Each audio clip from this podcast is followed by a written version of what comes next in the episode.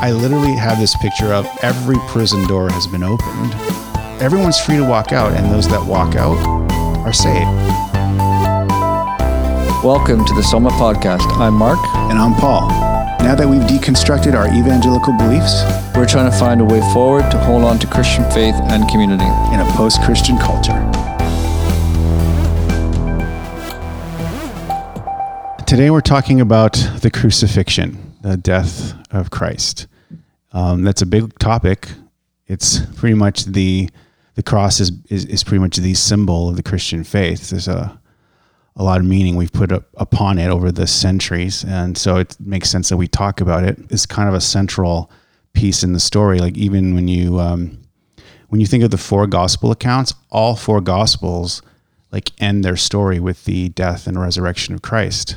The whole thing kind of hinges on this event, and this was really important, you know, to to um, the early church and trying to make sense of what that whole event really meant, especially after afterwards and how they process process that.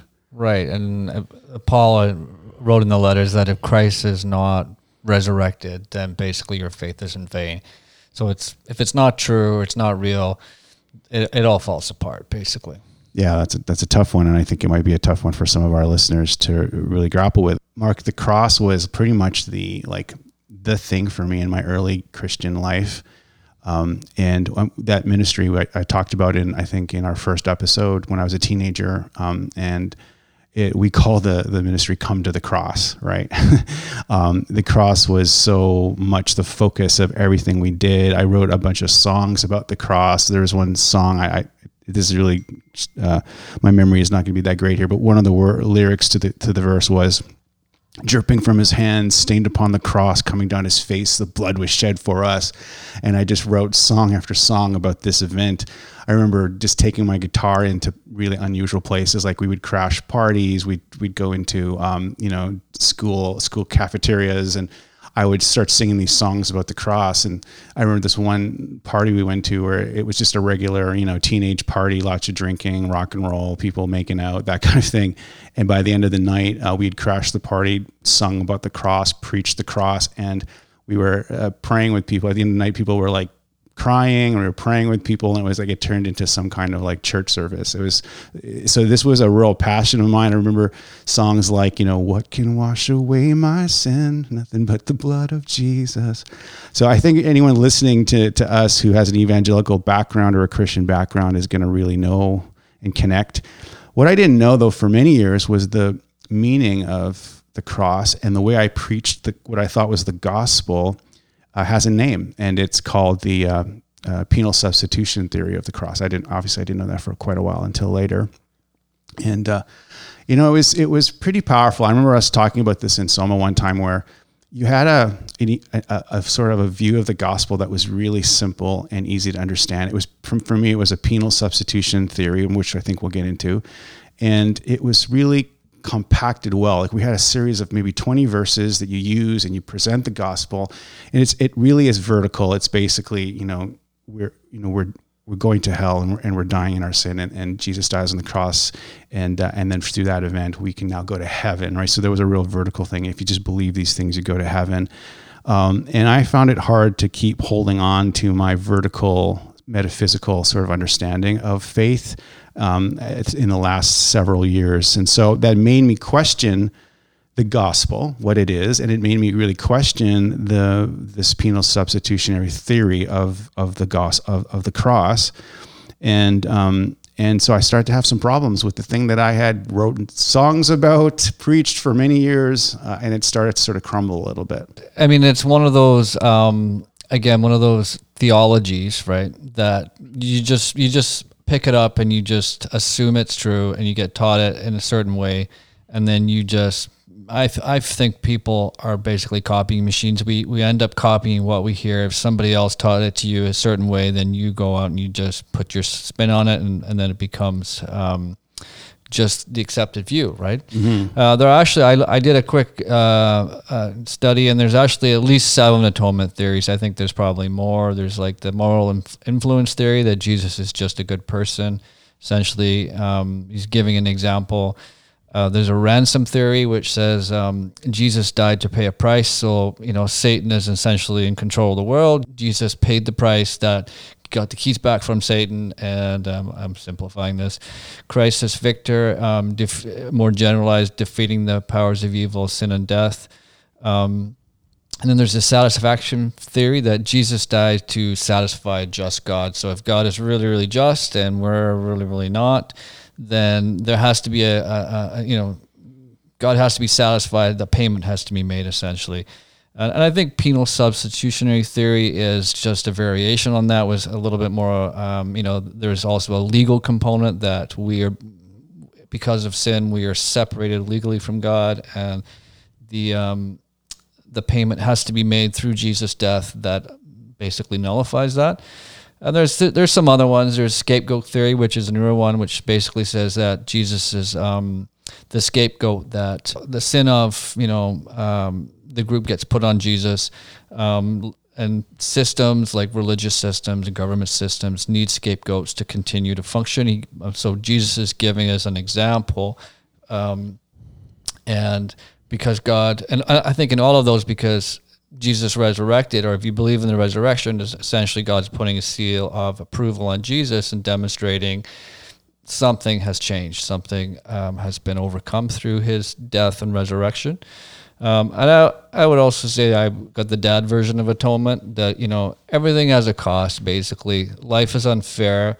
Bad things happen to good people. And but in the end, you know, through faith and through trusting in God, I think uh, circumstances can be overcome and resurrections do happen. And I've experienced them in my life, and I th- and I do personally believe that Jesus was also resurrected, and that made all the difference. Yeah. So the the penal substitution theory, the idea that the Father unleashed His wrath on Christ on the cross to satisfy His need for for blood for forgiveness, like this kind of a quick summary I used to talk about it how like uh, God is loving, but He's also holy, um, and His holiness requires that He sort of judge sin. So it kind of be like I, I kind of would talk about it like God is a judge, and and the person who's accused of the crime is his wife, right?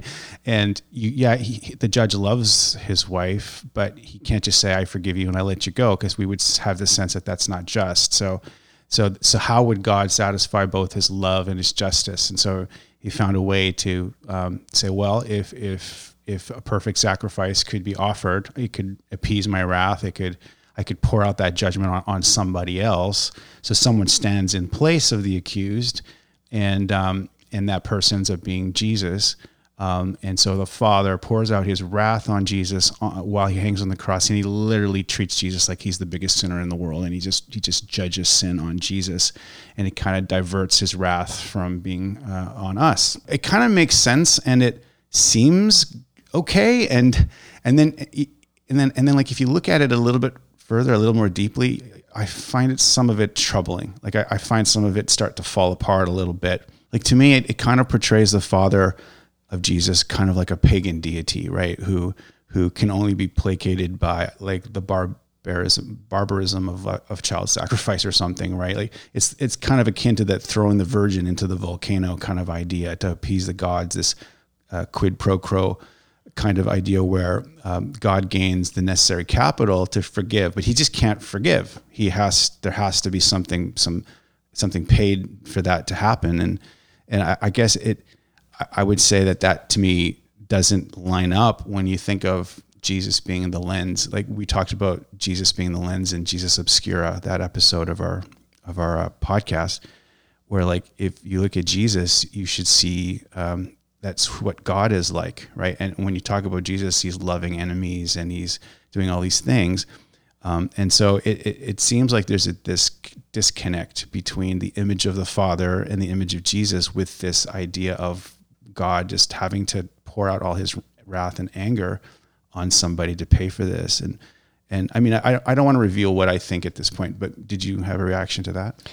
Well, I mean, that's probably one of the most common things that I've heard when I talk to people about the Bible, just in general. They say the Old Testament, God seems kind of angry at times.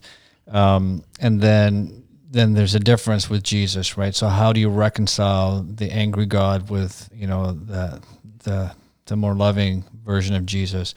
And I think there's a there's a lot it's there's a lot of things we're not going to probably come to. This is the clear answer. It's it's just not. It doesn't work that way.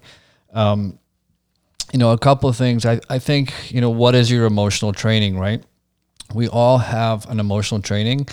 Um, that again, we all have these filters. So, did you grow up with an angry father? Well, that might have a bearing on how you how you read into this equation.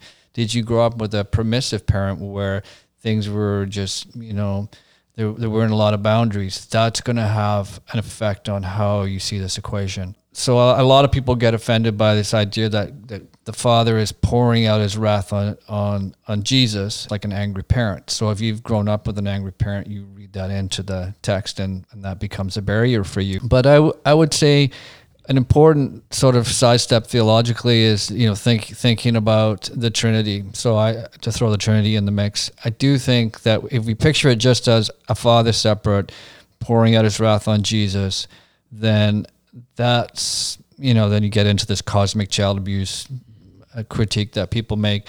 But if it's the Trinity in a sense that it's the Father, the Son, and the Spirit all working together, they're all essentially connected. You know, they're, they're one God in three personalities, which is the traditional view. Then it's an agreed upon thing that's happening. You know, some of these atonement theories, there's probably parts that are valid and valuable. Um, it's not a one, probably a one thing that you could just here's here's the answer. This is the right answer. It's more we come to the question bringing our own baggage, family baggage. We, we come bringing our own theological baggage, and we have to be willing to work through all of that. I think as we as we kind of discuss and try to work out how we understand it. Yeah, I think I'd like to comment on um, your statement about how people often see this difference between the Old Testament and the New Testament, and like God, this angry God idea or this wrath of God concept and uh, and then Jesus being very different than that. I don't know if people listening uh, heard our Bible episode, but I'm just going to reference that episode. We there we talked about a bit about how the Bible is a partial and progressive revelation, right? Like it talks about how they, they saw in part and they prophesied in part, and that they were looking into this sort of you know cloudy mirror, and there, it was dimmed, and it's not the full picture. And I talked about in the Matrix how the oracle tells you what you need to hear, but nothing more, like what you're able to hear in that moment, but doesn't necessarily have to, to give the whole picture. And I feel like that's what we see in the Bible, progressing through from you know all the way from the uh, from Genesis all the way to to Revelation, is you first have these these ideas of pagan notions of God, right? Where a lot of the pagan nations around Israel did things like um, extreme vengeance, right? So if somebody did something to hurt you, you retaliated with an, an extreme way. You went be above and beyond the way they hurt you, and um, and they would sacrifice humans, their kids, to to to gods, right, to appease those anger. So that's what I mean by this sort of pagan notion of of God. But then you have like in the Torah, uh, in the law of Moses you know, uh, basically laws that say an eye for an eye. Like we want to control how much vengeance or, or retributive justice you you do here. Don't be like these other nations. So there's there's a step forward in the evolution of these ideas.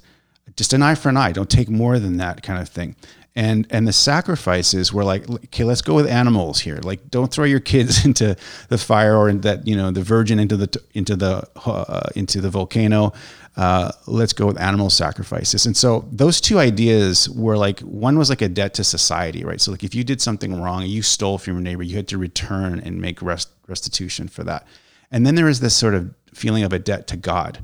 So they would have this this sacrificial system where they would um, kill an animal and they would offer the blood as a sacrifice. But I don't see like penal substitution in those uh, in those areas uh, in those sacrifices.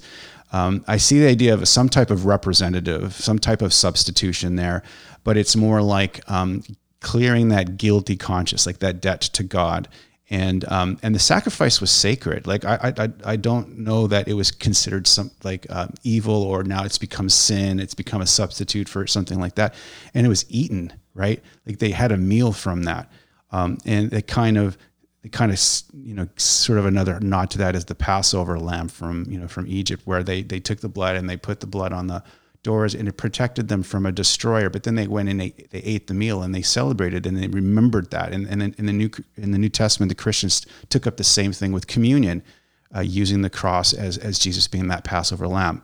So then, but then we get to the prophets. So again, we're, we're talking about this progressive revelation. The prophets go mainly around the exile, that ma- major event we've talked about before, but there is no system at, some point. It gets judged. The temple gets destroyed. There are no sacrifices. And and god reveals through prophets like hosea i want you to be merciful. I want you to be good. I don't want your sacrifices. I want you to know god. I'm not, rather than the burnt offerings right? And and we have stuff like that in isaiah too where, where god says i'm sick of your sacrifices. And there's a there's a passage in hebrews 10 where it says god didn't really want the animal sacrifices.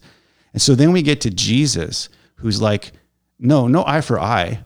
Love your love your enemies. Like so, he's taken a new step. Love your enemies, and you don't have to have a sense of retrib- retributive vengeance or justice. And then he says, you know, he basically puts an end to all blood sacrifice with with his death on the cross. So, I guess what I'm saying is, um, this difference between this, the view of what God demands for, for, for forgiveness in the Old Testament and what Jesus seems to be bringing in the New Testament is different, but we that, that's expected because we see this progression of ideas from the Old Testament to the New Testament. And I think what we're doing is we're just getting a clearer and clearer picture of what God is really like. But I, I would say the problem of an eye for an eye, a tooth for tooth, still is very prevalent in our culture. We just don't think of it in those terms anymore. I think the payment system is is built into how human beings function, right? Um, if um, you know, if I do, you know, if I do some work for my employer, I expect to be paid, right? Many, many human transactions. If I go and I like your Instagram, I kind of expect you to like my Instagram back. But that's in a sense, that's a built-in payment system. We we're always keeping track of, you know, how much work we put into something. If you know, if I I've had students who um, are doing an assignment on the computer, and then all of a sudden the computer crashes, and and they feel like I've done the work. I I should get my mark, but they don't have the project. They didn't save it properly or whatever. You know, um, they don't want to do it again because it's work and they've done the work and now they expect to be paid.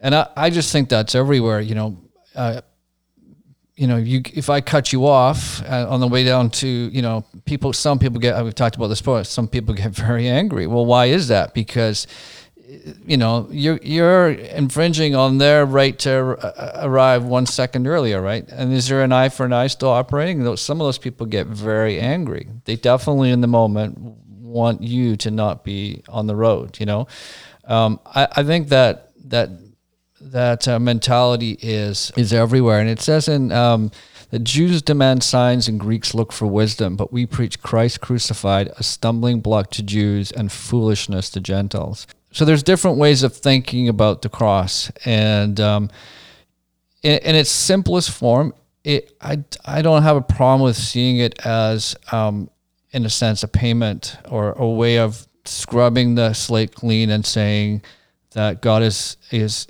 we're we're able to be accepted by God. There's nothing in in the way of our relationship with God if we so choose. Um, that there has been, a, in a sense, a payment made, and how we understand that, what it looked like horizontally, um, is less important than what it could do if you um, if you see it, you know, understand it. The cross is basically saying the price has been paid. Um, I don't have to pay it. Somebody else doesn't have to pay it. We all understand that things need to get be paid for. And here's the most important thing of all: is is your life, um, your existence, and and God has essentially made a way through Christ that any debt, whatever it is, whatever is holding you back, whatever makes you feel guilty, whatever makes you feel separated from God or other people, it's been dealt with. That's been paid for. It's it's over and done with. Yeah, I guess I, I have trouble with that, Mark, because it feels like that's why the penal substitution theory or this, you know, eye for eye idea it makes so, so much sense to us. Maybe that's why it's such a popular view in the evangelical and Protestant, mainly a Protestant um, perspective.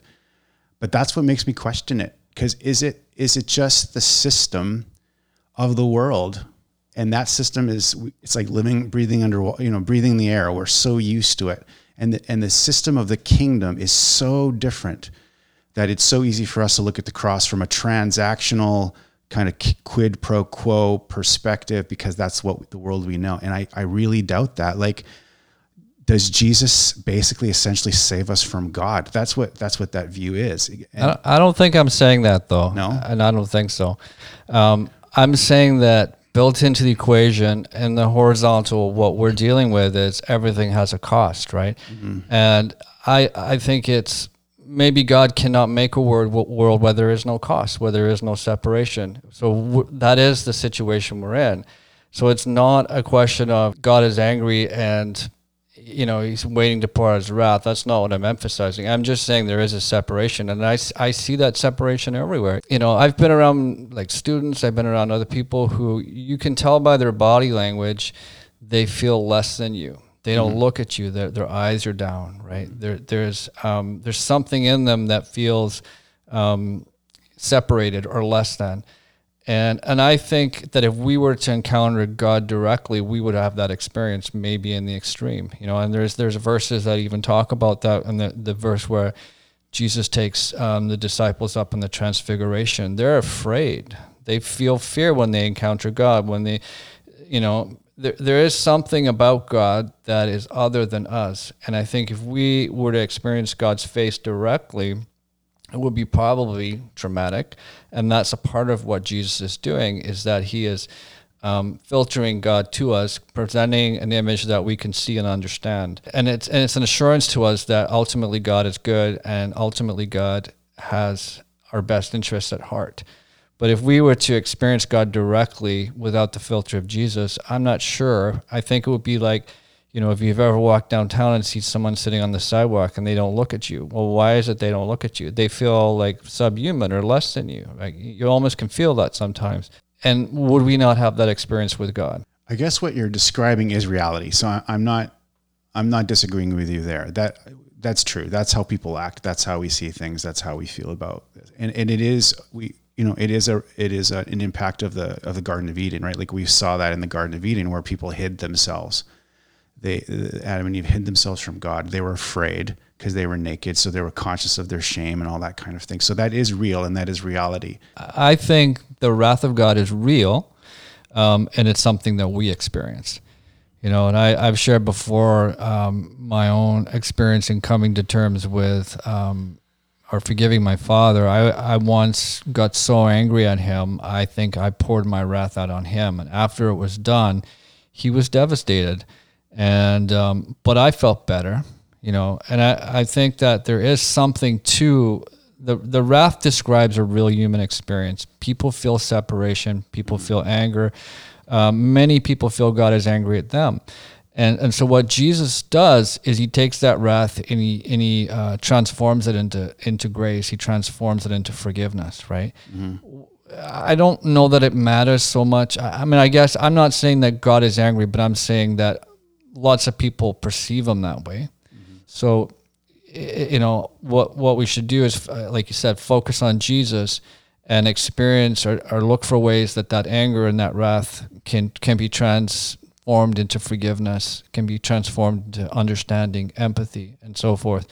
The system does produce that in people, and that's that's the experience. the wrath of God, I- I think, I mean, Paul talks about a bit about this in Romans, and he really kind of goes to uh, at lengths to kind of explain or describe what that's like.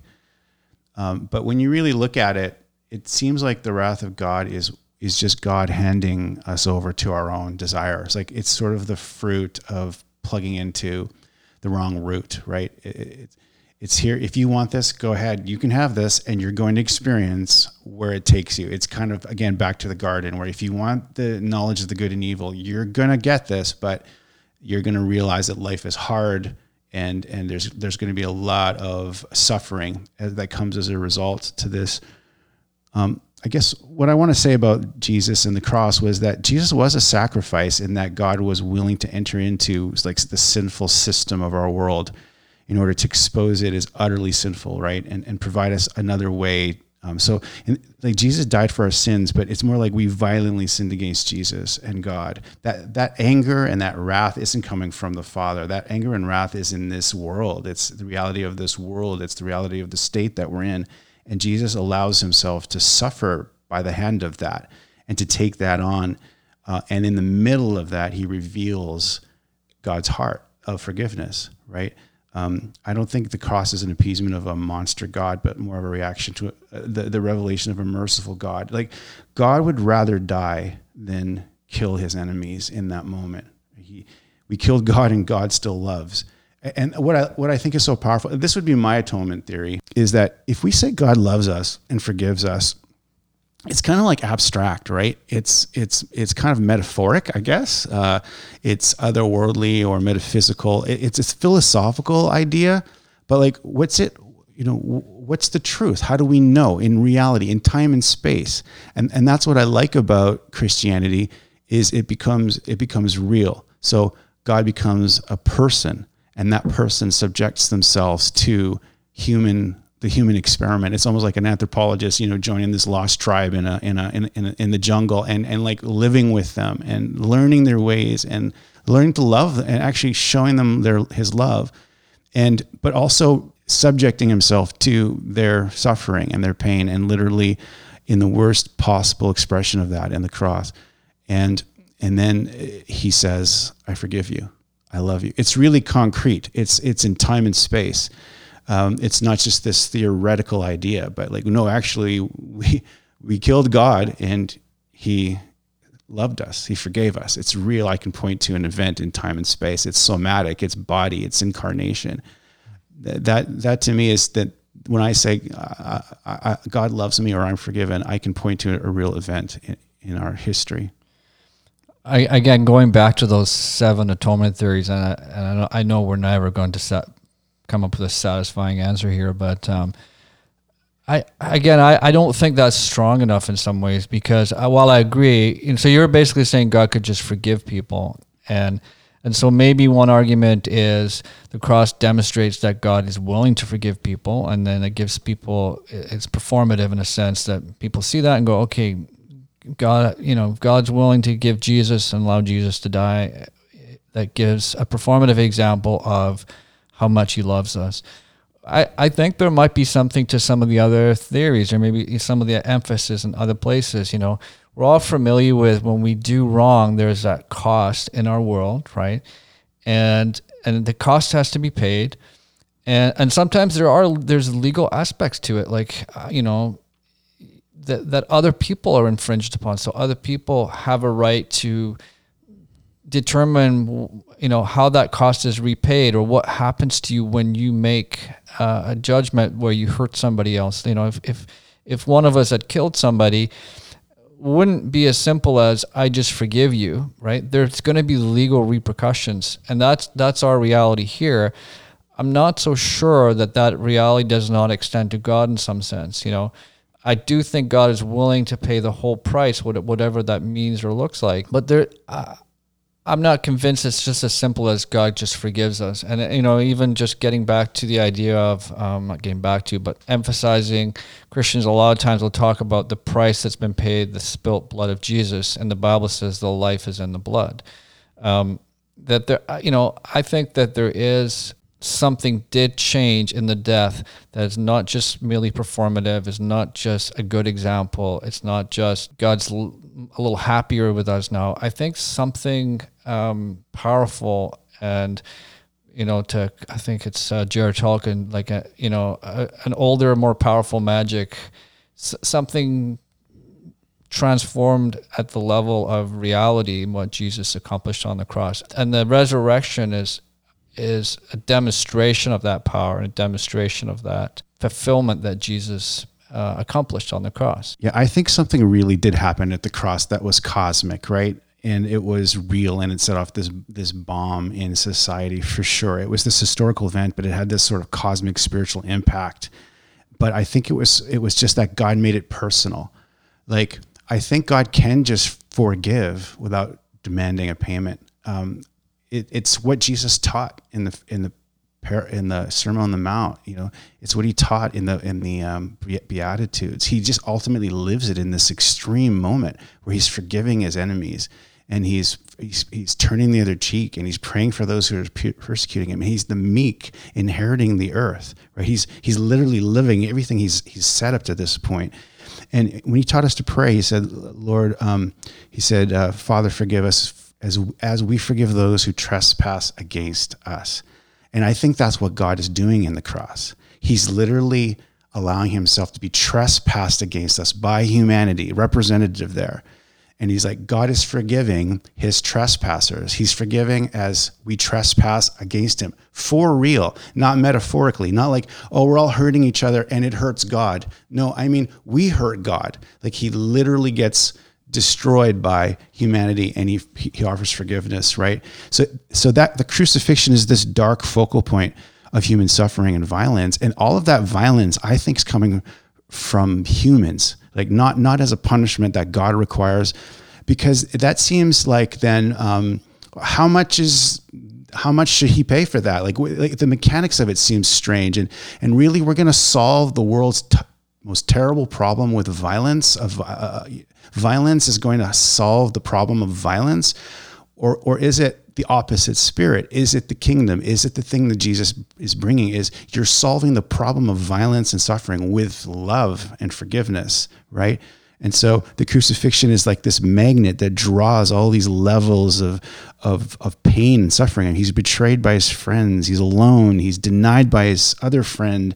You know, he's got an unjust trial at night and he's falsely sentenced. And, all, and uh, there's an angry mob and, and brutality of the guards. I mean, it's every possible level of suffering. And in the context of all that, he, he says, I love you. I forgive you and then he and then and then he gets raised from the dead and he overcomes all that darkness um, so at the cross you see the sin of the world uh, and god forgiving that sin. I don't think you see the wrath and judgment of god. I think you see um, the sin of the world stacking up against the holy one and and and him coming with the kingdom spirit and saying forgive them for they know not what they do. I don't disagree with what you're saying. Mm-hmm. i'm just I'm saying I think there's a both and here. You know, Isaiah 53 and Isaiah 53 is a lot about foreshadowing, uh, traditionally understood to be foreshadowing that death and uh, crucifixion. You know, he was crushed for our iniquities.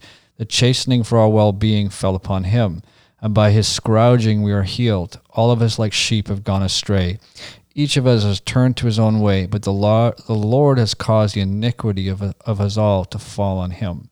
So you know, it's it's two sides of the same coin. I mean, uh, whatever ha- what happened on the cross, I don't think was merely performative or merely a good example. I think it's almost like a spiritual singularity when Jesus took upon uh, the the full wrath, the full sin, the full uh, abdication of that system upon himself when he died, um, and then when he resurrected, it was proof that he was the Messiah, and it was a fulfillment of all of the what the Old Testament was pointing towards. And I think that it created some, it created an, a power, and it created a, a connection with God that is still open today.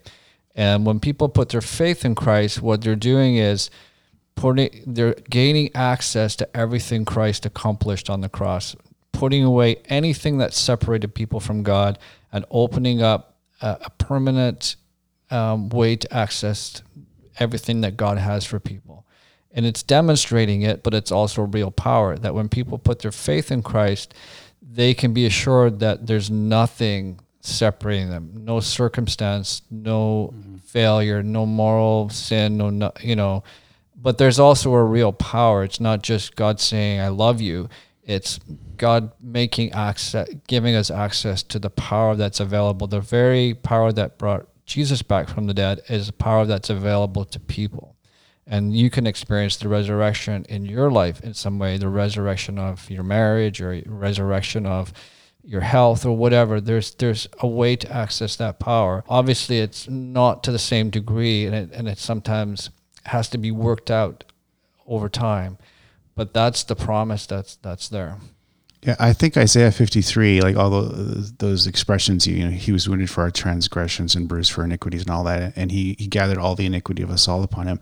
All of that is still works with my theory of atonement, if I could put it that way.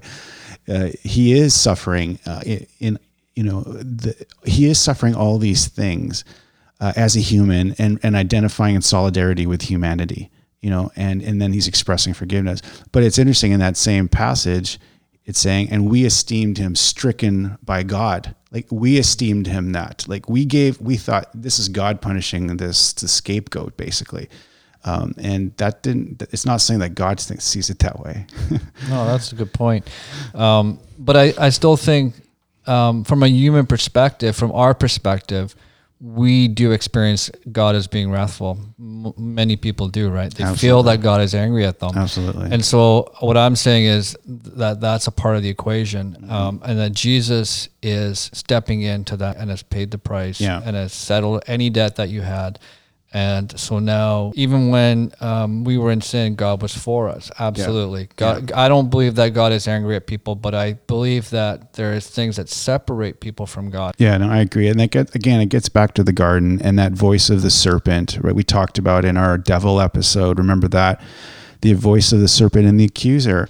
In a way, what the cross does is it it, it tackles all of that uh, head on, right? Like the the serpent was like, did God really say? The serpent put doubt into the hearts of people. It's it's this voice of doubt that we have in humanity that God is good that God's for us. We think He's against us. We think that God is hiding something from us. And what the cross does is it says, no, it's wrong. I don't, th- that's not how I think about you. I, I love you. I accept you. You know, there's a powerful statement in the New Testament that says, there is no condemnation for those who are in Christ, right? where that voice of the serpent that we have in our minds is always self doubting, it's always self hating, it's always accusing us.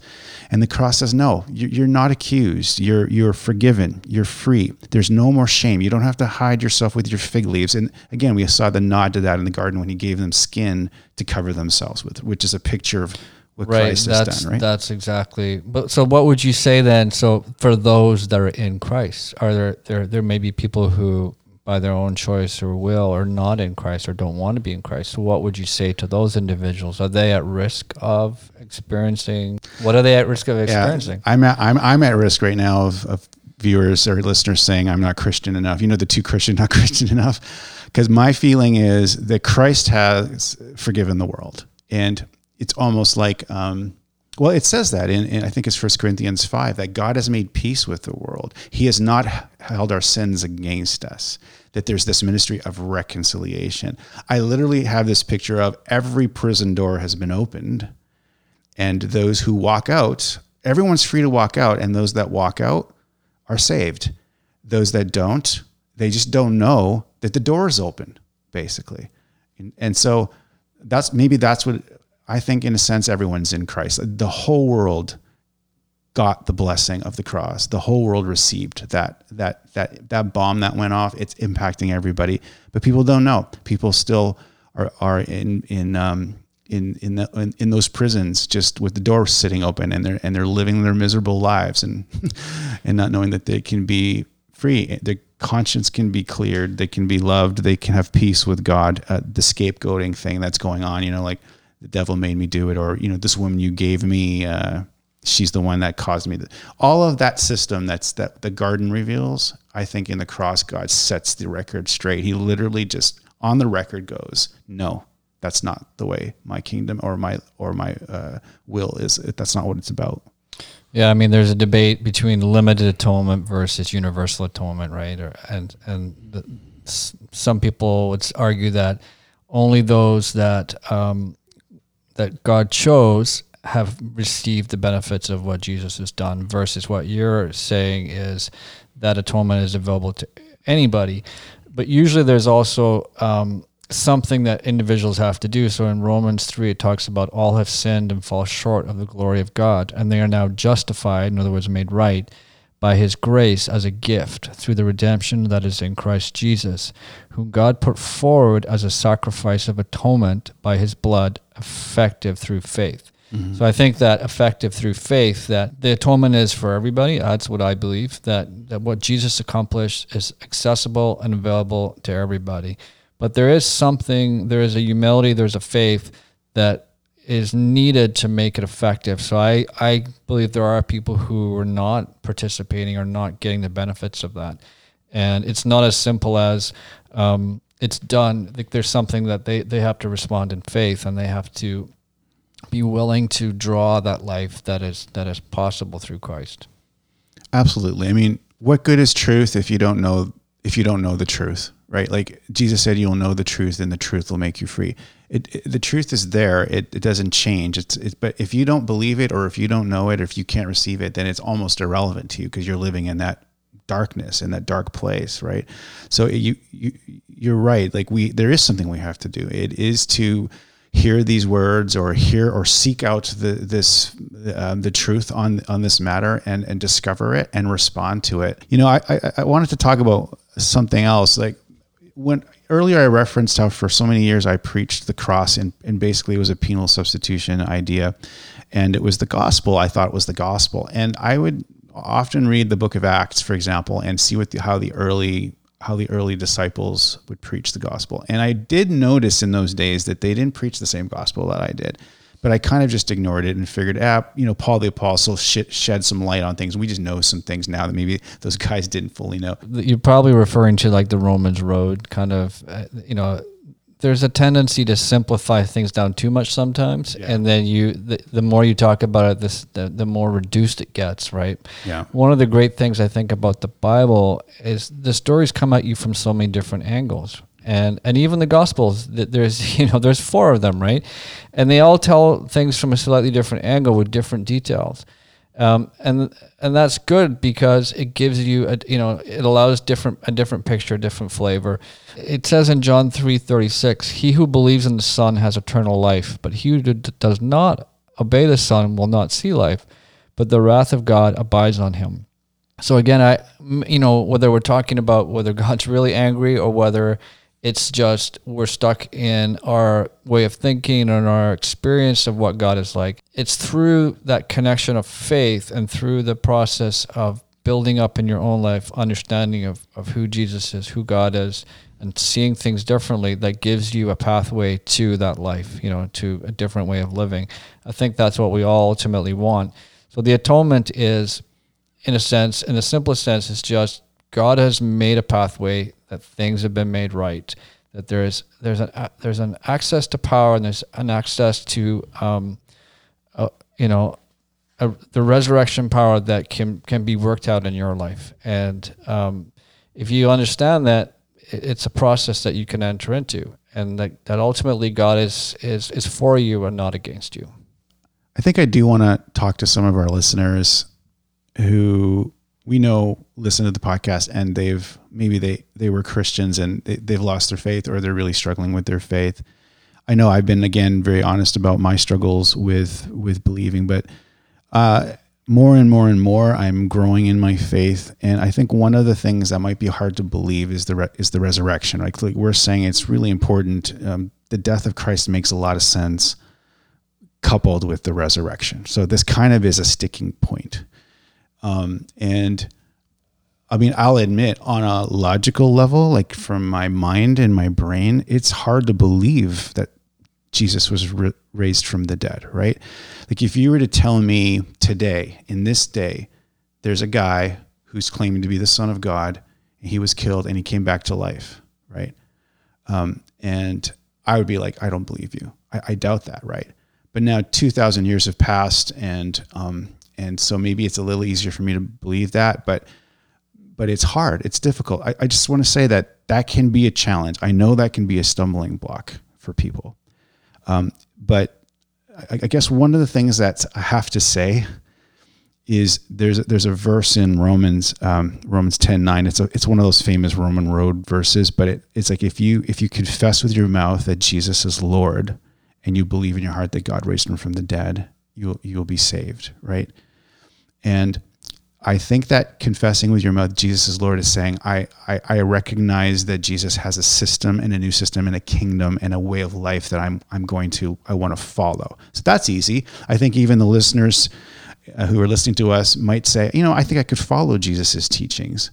But then it says, oh, believe in your heart that God raised him from the dead. And that can be the tough, the tough part.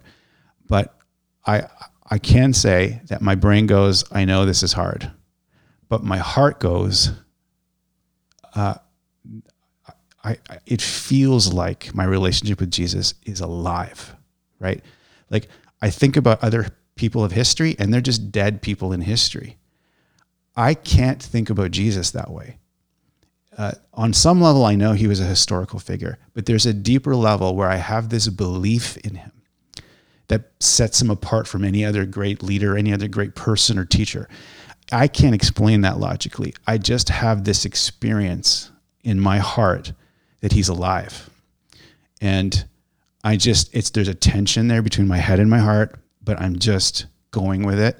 And it's, it's real to me. But here's the thing it's real to millions. Like there, there are millions of people and, you know, maybe billions who say that their relationship to Christ seems alive. It seems like he's real and alive. And that is a form of, uh, of, uh, of evidence, right? That's a form of, like, how do you explain that all these people have this experience? Well, I, I could finish off by saying, uh, well, two things. I think one, the resurrection answers the right question, right? Death is, in, in many forms, physical death and death of so many uh, our experiences, you know, or, uh, whether it's finances, marriage, or whatever it is, right? Um, that's our that's our one desire that we have is to overcome death. Uh, that's a, that's a big desire that many of us have, and I would say for me, I, I've experienced resurrection, not the full on physical resurrection, obviously, but I've experienced resurrection in my emotions when I was really depressed and really feeling bleak for long periods of time. And now I feel like God has brought a resurrection in my life, which is why I'm essentially back willing to do a podcast. And um, it works. There, there is power and there's, there's, um, there's power in, in, what Jesus accomplished on the cross. And I think that if you connect with it with your head, it's very difficult to get the benefits. It, it, it is a heart thing that has to happen. Um, it's a faith thing, but it's available to anybody. I would encourage people to just read the Gospels and just pray and ask God to show you, um, you know, Jesus in, in that picture and show Jesus to you in your life. Until next time, we'd love to hear from you if you have questions or counterpoints to what we've raised today. Thanks for listening.